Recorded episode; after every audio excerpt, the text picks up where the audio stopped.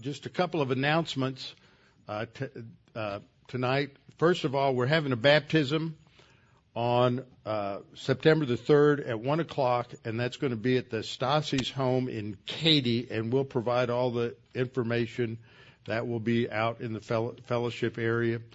And uh, we have nine baptism candidates at this point. So if there's anyone else that um, uh, wants to be baptized, and let let me know or let Cheryl know, and uh, we'll put you on the list and get that information to you.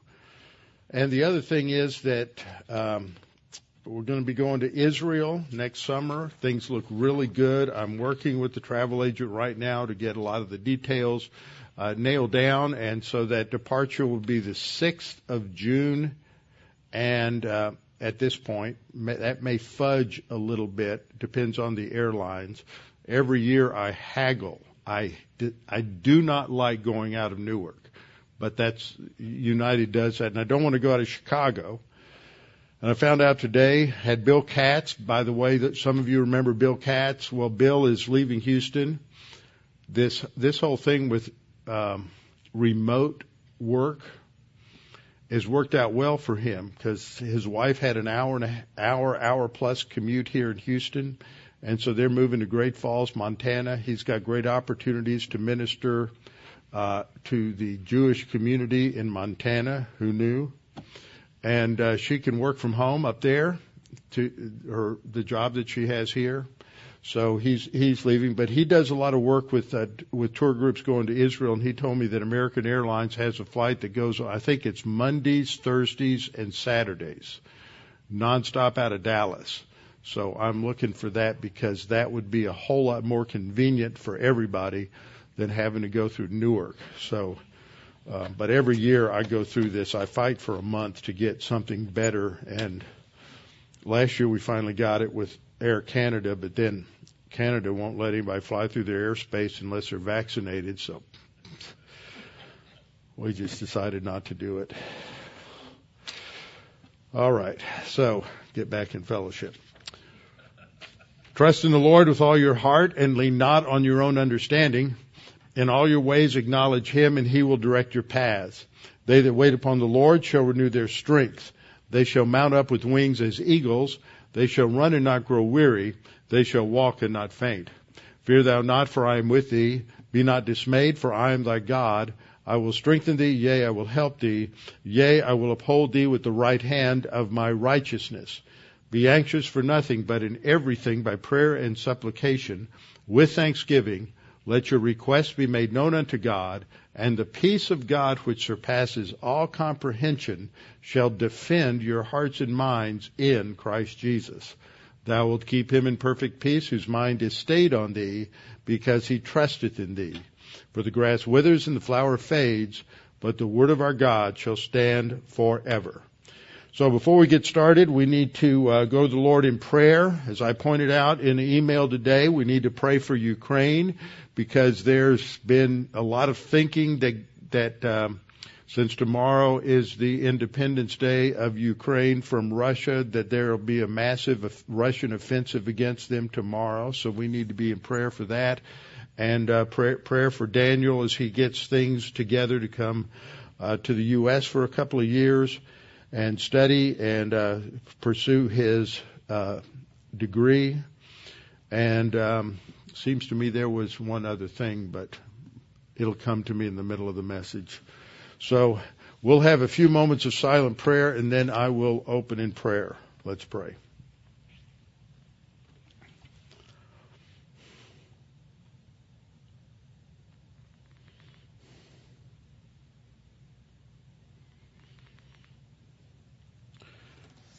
Our Father, we're thankful we have the opportunity to come to your throne of grace because the Lord Jesus Christ has opened the way. He has paid the price, and as our high priest, he has uh, provided entry into your presence.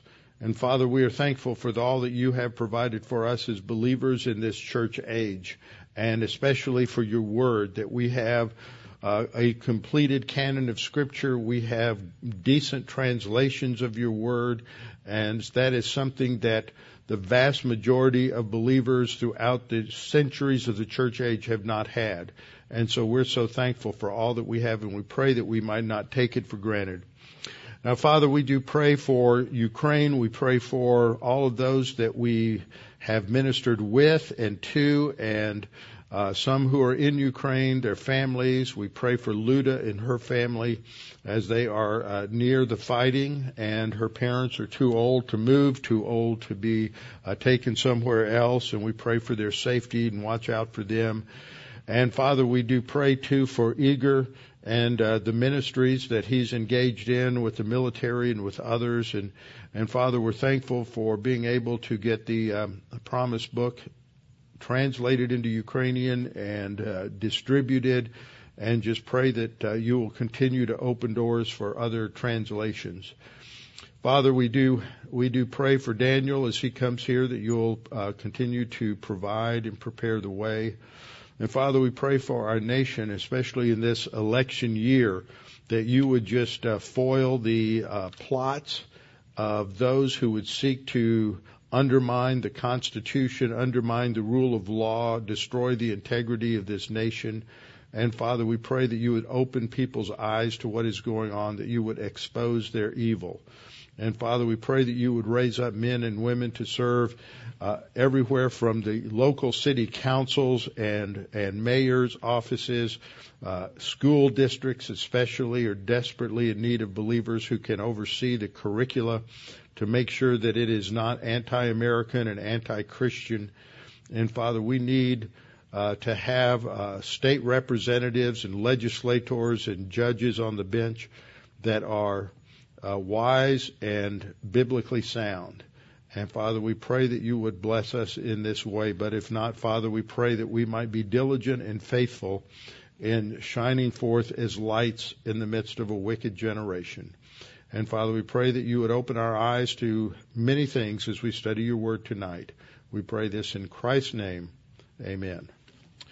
All right. Well, in our study of Judges, we're in one of the most difficult sections to go through. And that is this whole Gideon narrative. And this section from Judges 6, 7, 8, and 9, four long chapters is really the center, uh, not only sort of physically the middle of the book, but it is the center of the theology of the book. It is depicting uh, very graphically how the nation has just internally corroded and corrupted itself and and is destroying itself and it's a great picture because it's a paradigm for what goes on in any nation that gets away from from the Lord. And um, you know, back in a previous administration, there was the slogan of uh, "Make America Great." Well, what made America great was the Bible. What made America great was the Word of God. What made America great was that it was the underlying principles of the Word of God that enabled uh, the nation to and the leaders of the nation to formulate a form of government that would be of, of value and would last and provide uh, provide freedom.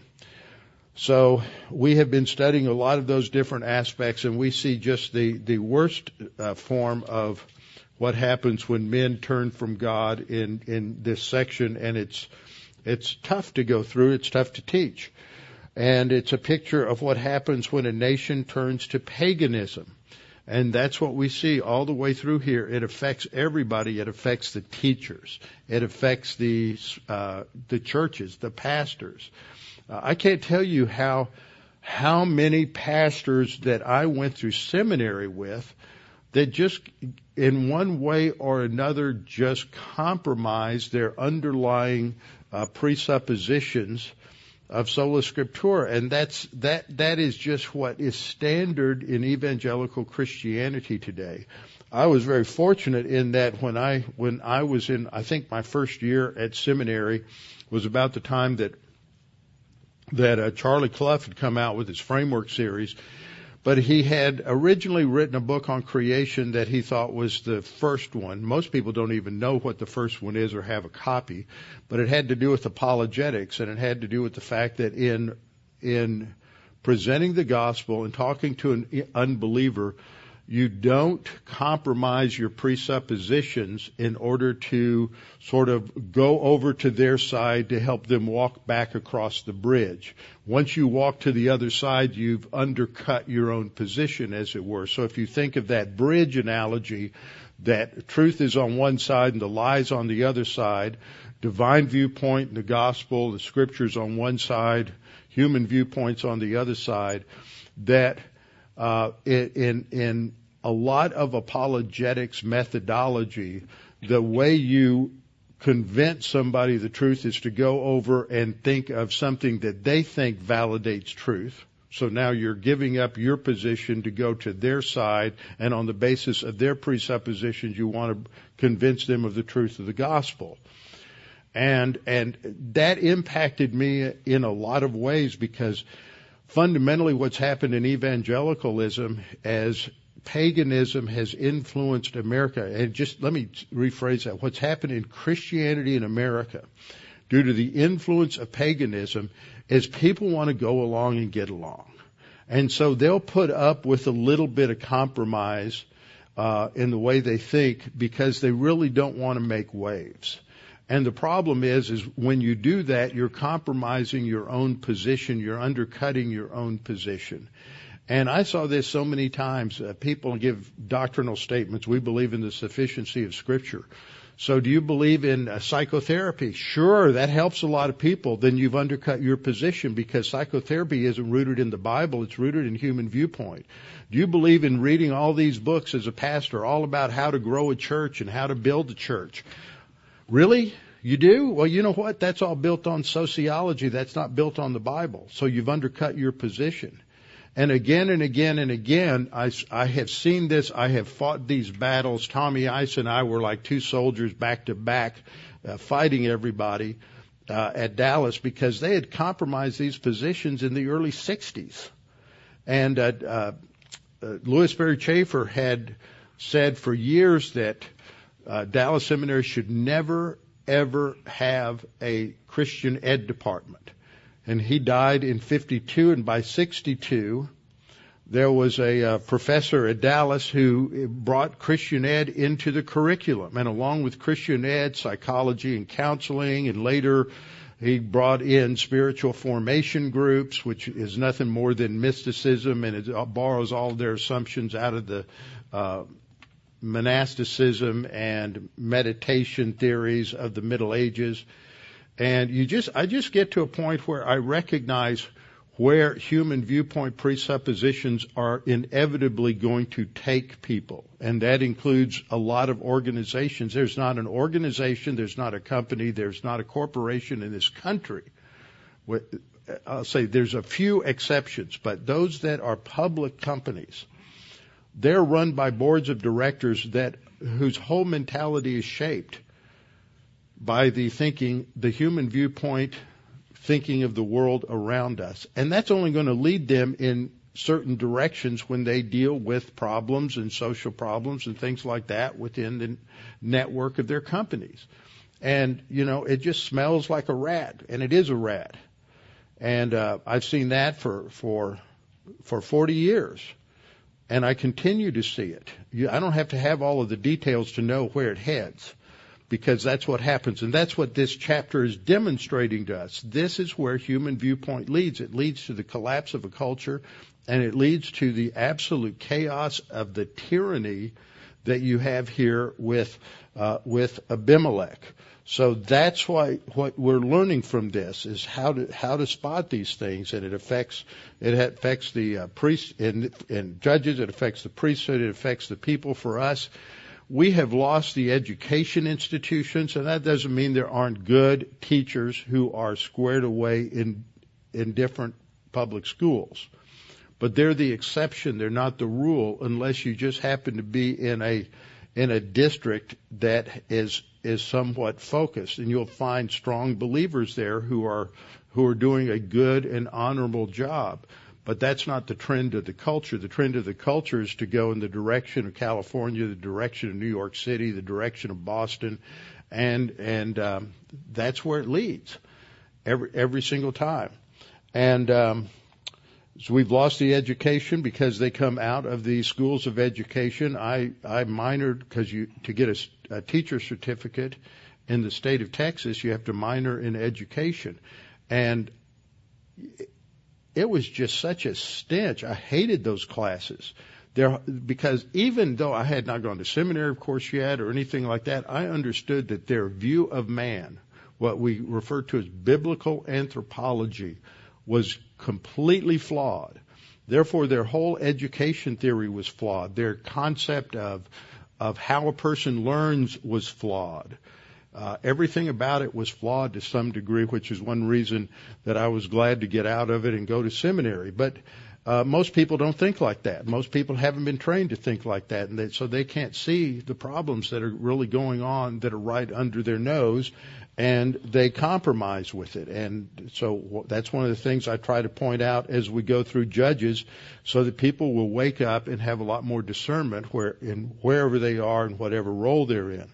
And so as we go through this whole decline from one judge to the other, we're right here between Gideon and Jephthah, and it's this long section. And then the last two that we, will look at are Jephthah and Samson, and, and they're just bizarre, bordering on barbaric, especially Jephthah, because he sacrifices his daughter. So we, they go through these cycles, and it's all about the grace of God, because God delivers them many times, even when um, even when they don't deserve it, even when they don't cry out for it, He delivers them out of His compassion and out of His grace. So, we're in this section dealing with what's going on in ancient Shechem. That's how you pronounce the Hebrew for Shechem. It's Shechem. And Shechem wasn't very big. Here it is right here. This is the archaeological dig right in this area. It's just a real small area. But one of the reasons I kept this slide in there was I wanted you to notice what we're looking at in terms of the uh, physiological features. What are you looking at here? You have a mountain on one side, you have a mountain on the other side, and you're looking down this valley and you're looking due west. I want you to remember that because that plays an important role in what goes on in this chapter. You're looking due west, which means where it, it where are we standing, uh, looking at the city? We're on the east. At sunrise, what's behind us? The sun. Yeah, that's important. It's not brought out in the text, but it's obvious if you think geographically. That's one of the reasons it's always helpful to go to Israel. So anyway, last time uh, we looked at the parable of the bramble. And this was told by the only surviving uh, son of Gideon, and his name was Jotham, and he stood up and uh, on Mount Gerizim, up here, where he had sort of an amphitheater behind him, and uh, which strengthened his uh, his volume. And so he gives this this parable and it is a significant critique of kingship. What was interesting is somebody texted me last week and said, well, this is listed in Aesop's fables. Aesop put together his fables around 600. This is around uh, 1200, 1300. Where did Aesop get his fable? It came from here. Okay, you know, most a, a, lot of the world thinks that it's the other way around, that the Greeks came up with it and then, you know, something happened and it gets introduced into the Bible, but it's the other way around. So he goes through this, this parable and he is critiquing kingship. He's not critiquing government per se, because remember, government is a divine institution. He is critiquing kingship and he is critiquing the what the what the dangers are of of a single individual in authority.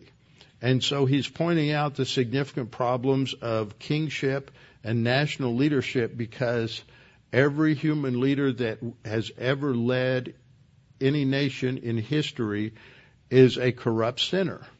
And they have a sin nature and they are prone to power lust, and they are prone to uh, prone to sexual lust. They are prone to approbation lust. They are prone to all the lust patterns of the sin nature. And that leads to a lot of problems. And what's so wonderful about this nation is that our, our founding fathers understood this. They knew what evil leaders were capable of, and they sought to protect the citizens of this country through a series of checks and balances. We know that there are three basic branches of government, and um, and those branches are the executive branch, the legislative branch, and the judicial branch. And I remember some years ago on one of the morning shows, they were had somebody on the street asking people what the three branches of government were, and of course all they got was blank stares. Uh, but those are the three branches of government, and they're to check. Check means to halt somebody. Okay, and that that that's the role is to halt things that may be co- contrary to the Constitution. And what the effect that that has is it slows down the process. And we live in a world today where you hear a lot of people who are extremely impatient. They just want to change things rapidly. Well, the founding fathers realized that you need to change things slowly, not get in a hurry. And so the legislative process as outlined in the Constitution is designed to prevent uh, the executive branch from issuing all these kinds of executive orders and dictates which are really the only the purview of the legislative branch. So with, the introduction, the use of these executive orders over the last 30 or 40 years, it's gotten worse with each each following administration. It just takes away from the authority of the people, the right of the uh, uh, of the people, and so over the 233 years that this republic has been in existence, we've seen that slow, gradual erosion of these checks and balances. And now, the last several elections, you always hear about removing um, the uh, uh, using the uh, electoral college to elect a president, and uh, ch- you know we they change the Democrats changed the rules on the um, uh, filibuster several years ago, and that's having devastating consequences because when people want to hurry up and change things, you just ought to smell a rat right off the right off the bat. I did not mean to rhyme, um, but that's that's that's immediate. So anyhow. Uh, couple, four conclusions we saw from that was first of all, in the civilizations of the ancient world, kingship was viewed as a positive. This is the human viewpoint perspective. Kingship is a good thing. Uh, the king, in, as I pointed out last time, in Egypt was divine, was an incarnation of the God, and in the Mesopotamian empires was a son of the deity. But in this parable, government is viewed as not only self-destructive, or kingship was viewed as self-destructive, but destructive to a nation. It's like because it's ruled by by somebody's lust patterns, and that always leads uh, leads to problems.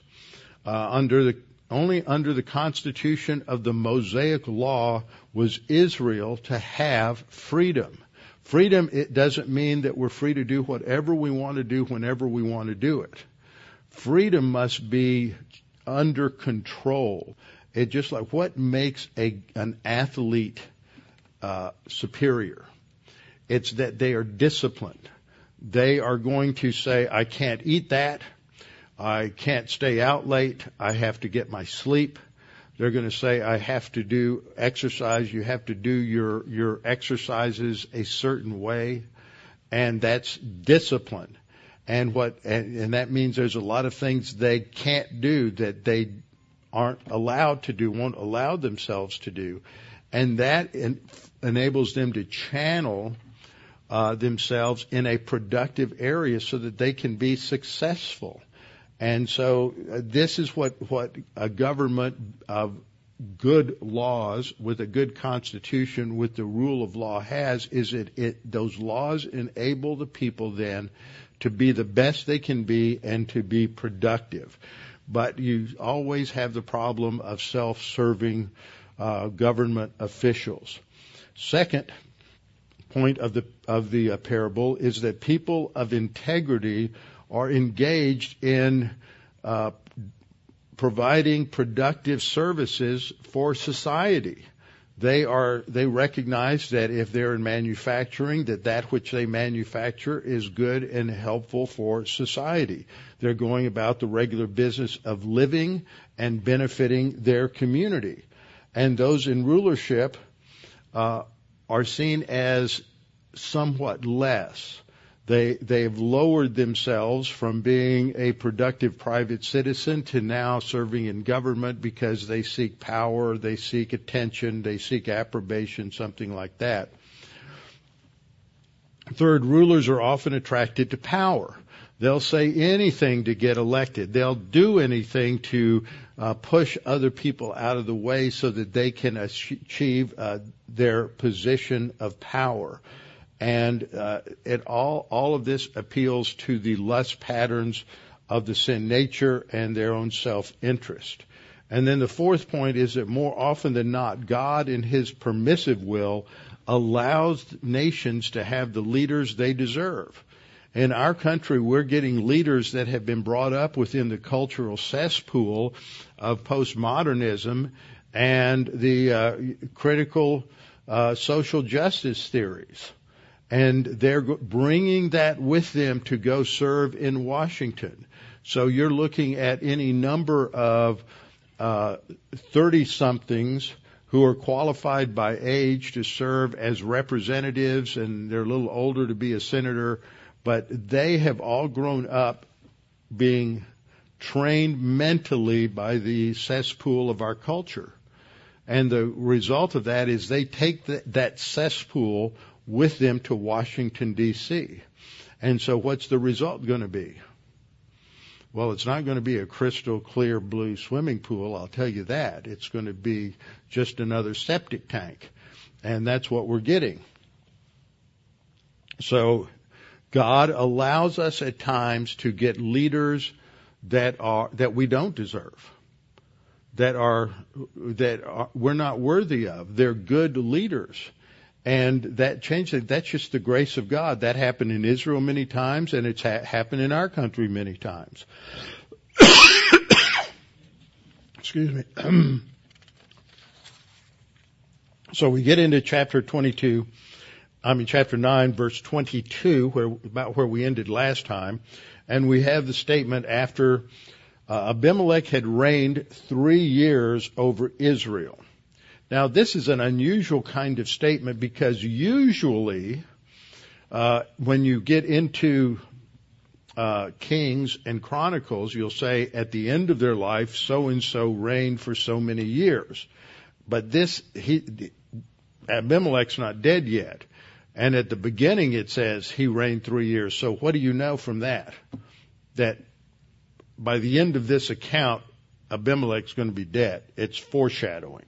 So after Abimelech had reigned over Israel for three years, and what we're going to see is that uh, God is going to providentially intervene. In 1787, at the Constitutional Convention, this a well-known event occurred when, after several weeks of squabbling amongst themselves, uh, Benjamin Franklin stood up, and I don't know if Benjamin Franklin was a believer or not. A lot of people think that he wasn't, but you don't know. One of his closest friends was the great evangelist George Whitefield, who was sort of like the Billy Graham of his day. Now that doesn't mean that that uh, Franklin was saved, but most of these statements you hear from the vast majority of the so-called deist founding fathers, they only had a period of time in their life when they uh, doubted Christianity, and usually came late in life, like John Adams, Thomas Jefferson. In fact, the evidence is that up until jo- Thomas Jefferson was in his mid 30s and his wife died, uh, he was a, a, a, very faithful and loyal uh, servant that was in the, uh, excuse me a minute, spam call, um, that he was uh, he was a faithful, loyal subscriber, had to be. He was a deacon in the um, in the Anglican Church, and he had to subscribe to the 39 Articles, to the Articles of Faith. And back in those days, you didn't have this lack of integrity that people say today. Oh yeah, I believe that, and they really don't. So uh, all of these statements that a lot of these men made that in, that are quoted, and it's really not that many men. It's only three or four. Uh, they were made late in life, not early in life. So we really don't know. But Benjamin Franklin stood up and he said, I've lived a long time, sir, a long time, and the longer I live, the more convincing proofs I see of this truth that God governs in the affairs of men. That's exactly what we're studying here. God is governing, providentially ruling in the affairs of Israel, but not in the sense that he's bringing about something good as as uh, Franklin was talking about with the Constitution, but and with the birth of this nation. But God was bringing about discipline on this nation. That's what this whole chapter is about. And notice how long it is. It's 52 verses. It is like slugging your way through the quicksand of a cesspool or something like that. It's just hard to go through this. So this is a summary and a foreshadowing of what's going to happen. And I want to go to the last couple of verses, verses 56 and 57, because they tell us what the theme is at the end. Thus God repaid the wickedness of Abimelech, which he had done to his father by killing his seventy brothers, and all the evil of the men of Shechem God returned on their own heads, and on them came the curse of Jotham the son of Jerubbaal. That's what this is showing. God said, Vengeance is mine, saith the Lord. Now that's not a that's not my favorite translation of the Hebrew word there. It really has to do with with the the ultimate determination of justice.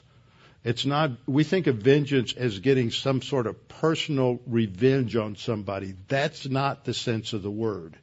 It is bringing justice, returning justice on the heads of those who deserve it. And that's what we see a picture of in, in Judges uh, Judges chapter 9. So the way God does it is not visible to the Israelites. Abimelech doesn't know about this. Jotham doesn't know about this. None of the men of Shechem know anything about this.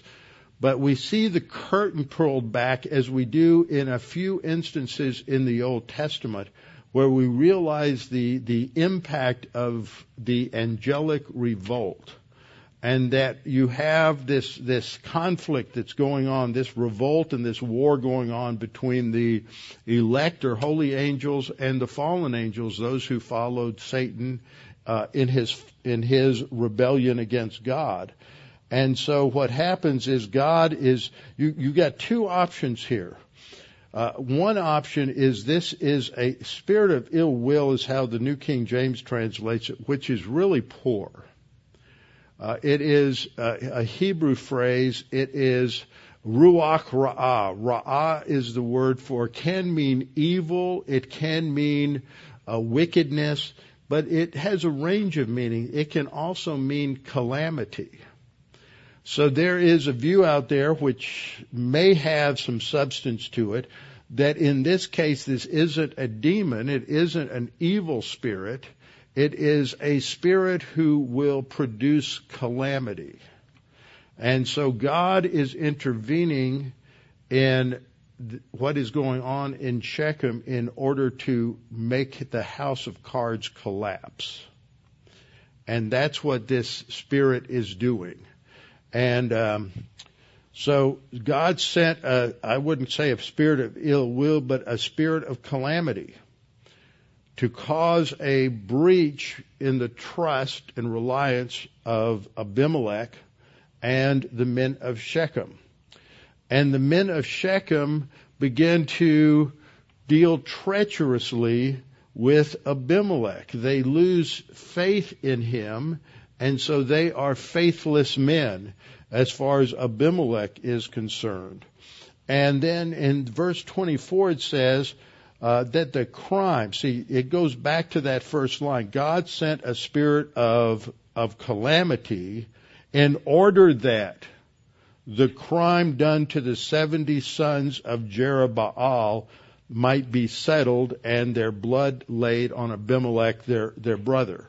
See, God is sending this spirit in order to cause a disruption in Abimelech's plans and his his uh, alliance with the leaders of Shechem so that he God is going to bring justice to bear on Abimelech. We have to remember justice is something that is objective. It is not subjective. Justice isn't when I get my way in court. That is what uh, our speaker on Saturday Saturday morning said. Um, he was a great speaker, by the way. We, uh, you know, I had a friend of mine who came on Saturday morning, and he texted me after. He said, I learned so much about the judicial system and about laws. Mean, it was such a great education. And whoever the the, uh, the second judge that was supposed to speak never showed up. Uh, so our our um, our, our fir- the first speaker spoke the whole time, and his name escapes me right now, but Landrum, Michael Landrum. And he's spoken before. He spoke three or four years ago here, and he just seems like a, a tremendous individual and and really squared away. And he started off talking about when he talks to cl- uh, classes at Houston Baptist that he lect- lectures at. He talks about what justice is, and it's the, the it's objective. It's not getting what I want. It's not self-centered. It's based on an objective reality of what the what the law says. So anyway, God is sending this, this spirit to cause this disruption, this breach of trust between the lords, the Baal, that's what they're called. That word means leaders or law, law, lords of Shechem and uh, Abimelech. And the purpose for this is to bring uh, bring home the sin of Abimelech and to destroy him and to d- destroy uh, his conspiracy and what he's trying to do because he killed all of his brothers, the sons of Gideon, and uh, and so he's he's um, uh, he's due for God's justice. So God's going to intervene, and that's the only time we've seen God mentioned in a in a active way in this whole chapter. God is conspicuously absent, except for this uh, one statement. And so, what the men of Shechem do is they're going to set up, send out their patrols to uh, ambush those who are coming along the the roads and the trading routes that surround Shechem. As I pointed out in that uh, that picture, there's that valley that goes right behind them. That's the that's the Nablus Valley today. And if you go back west through that valley, that is where the future city uh, of Samaria will be built. And uh, sometimes we've had the opportunity to go there and walk walk around there. I hope we can uh, arrange that the next time we go, but um, it's it's so difficult. Israelis don't like any tourists to go into uh, those areas, and that's where the good stuff is. So I'm always working try, working my way to try to get us into those places and get somebody to take us there, and that's always an adventure. So uh, they're going to set up these ambushes on the caravans and rob everyone that go goes along. Sort of like being in some parts of Houston or a lot of parts of Houston now is that you're just going to be set upon by these gangs and by individual criminal gangs that are breaking into cars and uh, stealing catalytic converters and smashing grabs and everything else that goes on. And this, this is what's destructive, but this is the result, the consequence of an ignorant, uninformed electorate who just elected a whole uh, array of a whole panel of Democrat judges, many of whom wouldn't even show up for work. They, they, they've got a backlog in one court. It's going to be three years before murderers are brought to trial because the judge wasn't going to get in public uh, with um, because of COVID. I'm just extremely dis- destructive, and the, all these need to be. There's 68 judges in Harris County on the slate, and everyone's a competitive race. That means there's a Republican running against a Democrat, and this this is this this can that this one election can change the whole social structure of this city if everybody voted Republican. And he was objective enough to say, well, not not every Democrat on there is bad. Some are good, some are honest, and some have some measure of integrity. Uh, the trouble is, we live in such a partisan time right now that um, that that pressure is being brought to bear from those in the party against uh, against those who aren't going along with them.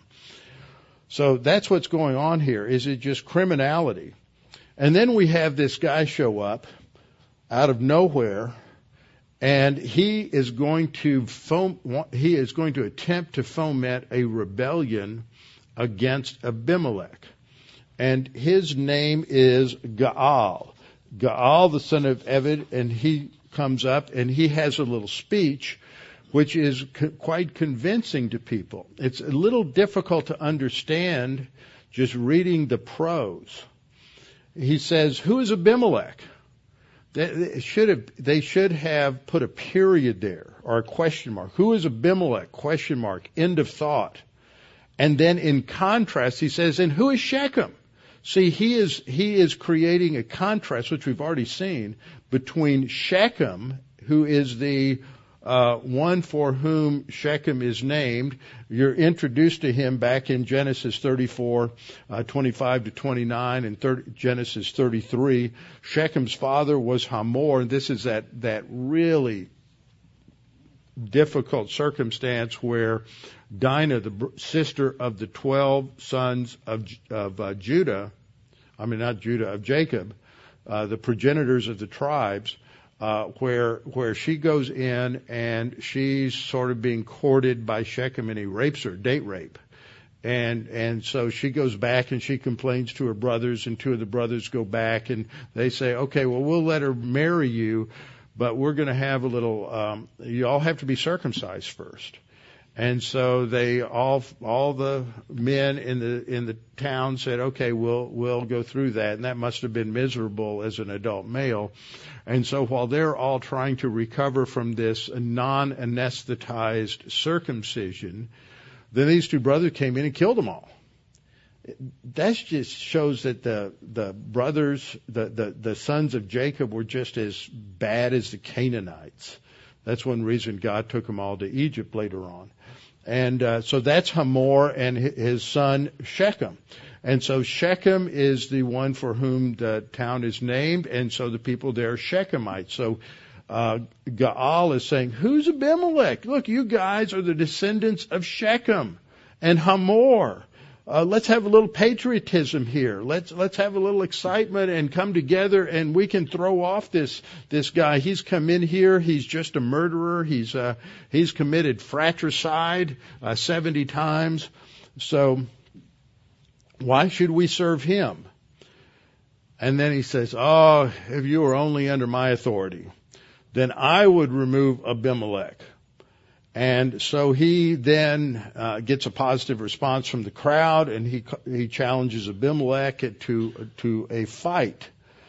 And uh, Abimelech has a right hand man who is the mayor, as it were, of of Shechem, and his name is Zebul. He's the ruler of the city, and he heard the words of Gaal and his anger was aroused. So he's just fuming and getting angrier and angrier as you have this political speech from Gaal to foment rebellion. And he sent messengers to Abimelech secretly saying, you need to pay attention. So apparently Abimelech's out of town somewhere. And so he gives him a war- warning and says they're going he's going to create an army and lead an insurrection against you when you, uh, while you're gone. Now therefore get up by night, you and the people who are with you, and lie in wait in the field. So, so, so what Zebul says is you need to go out on the outside of the city. Now you can't lie await easily and hide up in the mountains just in Gerizim and Ebal because there's not a lot of vegetation there. So they would be east of the city. So he's saying, you go out and you lie down and, and hide yourselves in the field. And as soon as the sun is up in the morning, then you'll rise up early, just as the sun's coming up and there's mountains behind them. So what happens is as the sun's coming up, just as it comes over the mountains, it's going to be blinding those who are in the city because they're on the west side looking east. And not only that, but, but it's casting a shadow from those mountains down into the valley between Shechem and those mountains. And so that's going to mess with your vision. I mean, you're looking in the bright light. You can't see what's happening in the shadows. You just see some things that are, that are going on. And that's what is being described here. It shall be as soon as the sun is up in the morning that you shall rise early and rush upon the city. When you and the people who are with him come out against you, you may then do to them as you find opportunity. In other words, do with them as you please. In verse 34, we see this is what Abimelech did. He took the people with him. They went up by night and they lay in wait for an ambush, uh, divided into four companies. And so when Gaal, the son of Ebed, went out and stood in the entrance to the city gate, Abimelech and the people who were with him rose from lying in wait. And when Gaal saw the people, he sees shadows, he sees movement. He said to Zebul, he says, look, people are coming down from the tops of the mountains. But Zebul said to him, no, you're just seeing the shadows of the mountains move as the sun's coming up. Makes it look like men. You're having a little hallucination. So then Gaal spoke again and said, see, people are coming down from the center of the land. And another company is coming from the diviner's terebinth tree. Now that's, nobody really knows what that is. But if you go back to Genesis, there is a the oak of Moreh there in um, uh, Oaks of Moreh, which is an area just on the shoulder of Mount Ebal, just above Shechem, and it's probably a place where the soothsayer, the local pagan diviner, would go and uh, tell everybody's fortunes. Then Zebul said, Where, "Where's your mouth now?" Uh, talking to uh, uh, Gaal. Who is Abimelech that we should serve him? Are not these the people whom you despise? Look, they have surrounded you and they're going to take you out. So if you're, if you still want to win, you're going to have to go out and fight them. So he went out leading the men of Shechem and fought with Abimelech and Abimelech chased him and he fled and many fell wounded to the very entrance of the gate. Then Abimelech dwelt at Arumah, which is, uh, we don't know exactly where it is, but it's a town close to Shechem. And Zebul drove out Gaal and his brothers so that they would not dwell in Shechem. Now what's interesting is that this, this reference here to the entrance of the gate. So what they had looked something like this. So here the gates and you would have guard rooms on each side. This is kind of a schematic of what it looked like. You have the city walls, and so you would have. Uh, they had these. They had the guards here, so it'd be difficult once you breached the gate to go through, and you're you're basically in in a trap. And here is a picture of the city gate at Megiddo. And that was really interesting because it has kind of like a, a, a right angle turn.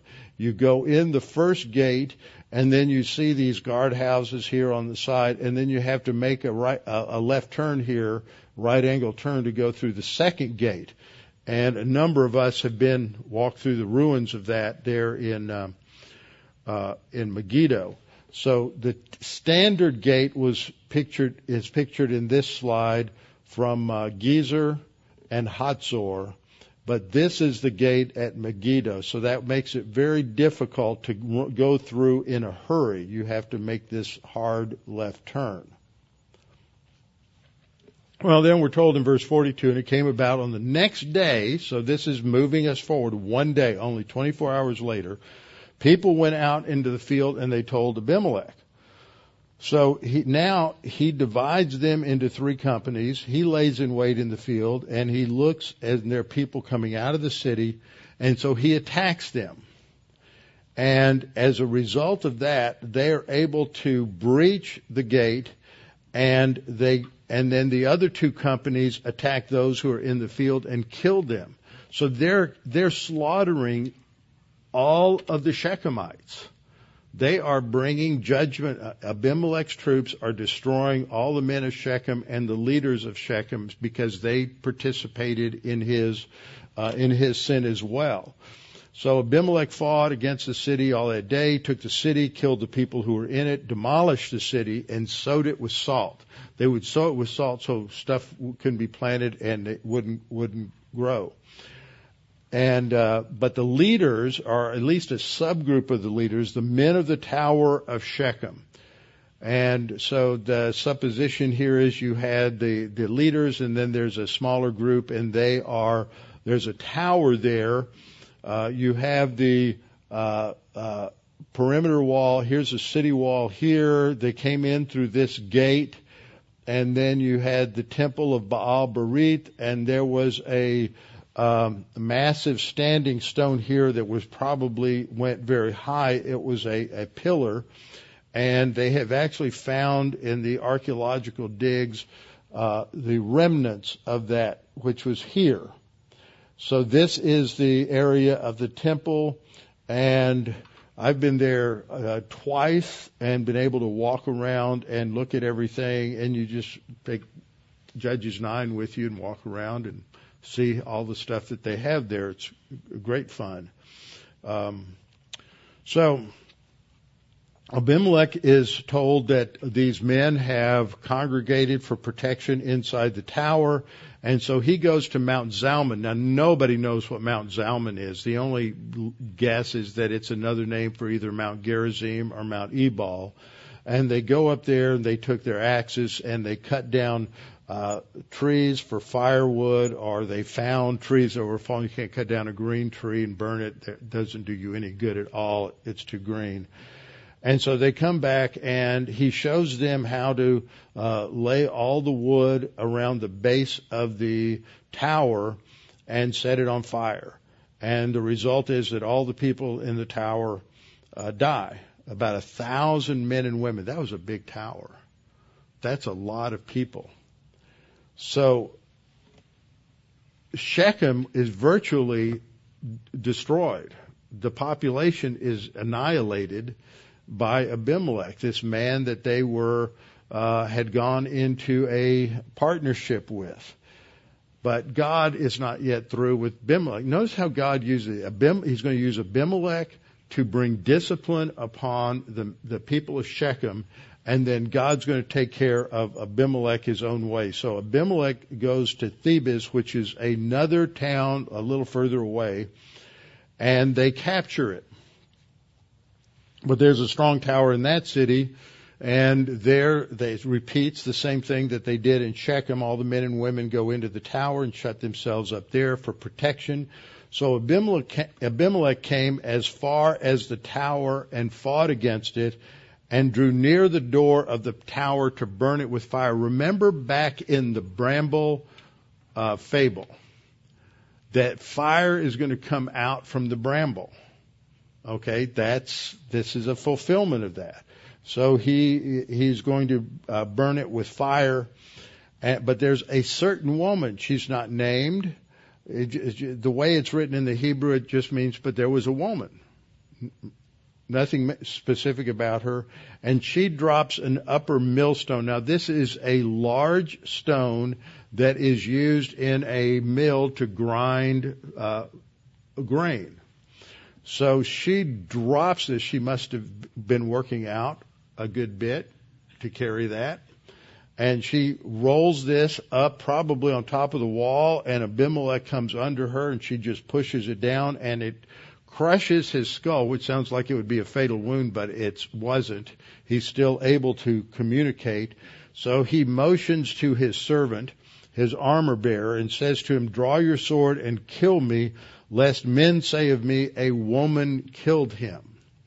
That was back in the day when they understood that there were still important distinctions between the sexes. And so he is, uh, it would be dishonorable uh, for him to be killed by a woman. And so the young man kills him, but everybody knows what the woman did. And uh, she's the she's the heroine, like Jael back in chapter four when she drives the tent peg uh, through Sisera's head. And when the men of Israel saw that Abimelech was dead, they departed every man to his place. Well, we can't fight once the leader's killed. It's sort of like the situation they had up at Adobe Walls in the Panhandle uh, back in the, I think it was in the 1870s. And you had um, a Comanche attack on this group of hunters that were down in, a, in Adobe Walls. I think Bat Masterson was one of them. I forget who the others were, but there was um, one of them was had his uh, uh, Sharps, I believe, was his rifle but maybe not because I don't think a carbine would have made it that far. You think it was the Sharps? And and on this ridge line were three Comanche uh, chiefs, and it was just a heck of a shot. And he knocked one off his horse, and that that put the fear into the rest of the Comanches, and they took off. And that was the I think it was the first battle of Adobe Walls, or second. I forget which one now. It's been a long time since I've read it. But but once the chief gets shot, then everybody leaves the battlefield and everybody goes home, and that's what happens here. That the um, uh, Abimelech is dead, so everybody goes home. Every man goes to his place. So, what's the conclusion? God repaid the wickedness of Abimelech. This is divine justice at work. This is the unseen hand of God, the providential direction of God in bringing about justice. And Abimelech is dead uh, because of what he did to kill uh, his 70 brothers and all the evil of the men of Shechem. See, they're not guilt free either. God returned on their own heads, and on them came the curse of Jotham, the son of Jerubbaal. And even though Jotham is not said to be a prophet, it's not said that what he said was a prophecy or divinely inspired. There's a hint that it might have been because in his opening statement, back in verse 7, he said, Listen to me, you men of Shechem that God may listen to you. So there is certainly divine providence. At, at the minimum, there is divine providence behind his words, and uh, his his uh, words were somewhat prophetic and brought about the destruction of of Abimelech. And so this uh, ends the Gideon Gideon and son uh, section of the book. So next time we'll come back and we'll be in chapter 10 where we go through very short verses on several minor minor judges in verses 1 through 4 and then we come to the next oppression uh, which is uh, which is going to relate to the Ammonites invasion and raising up Jephthah in chapter chapter 11.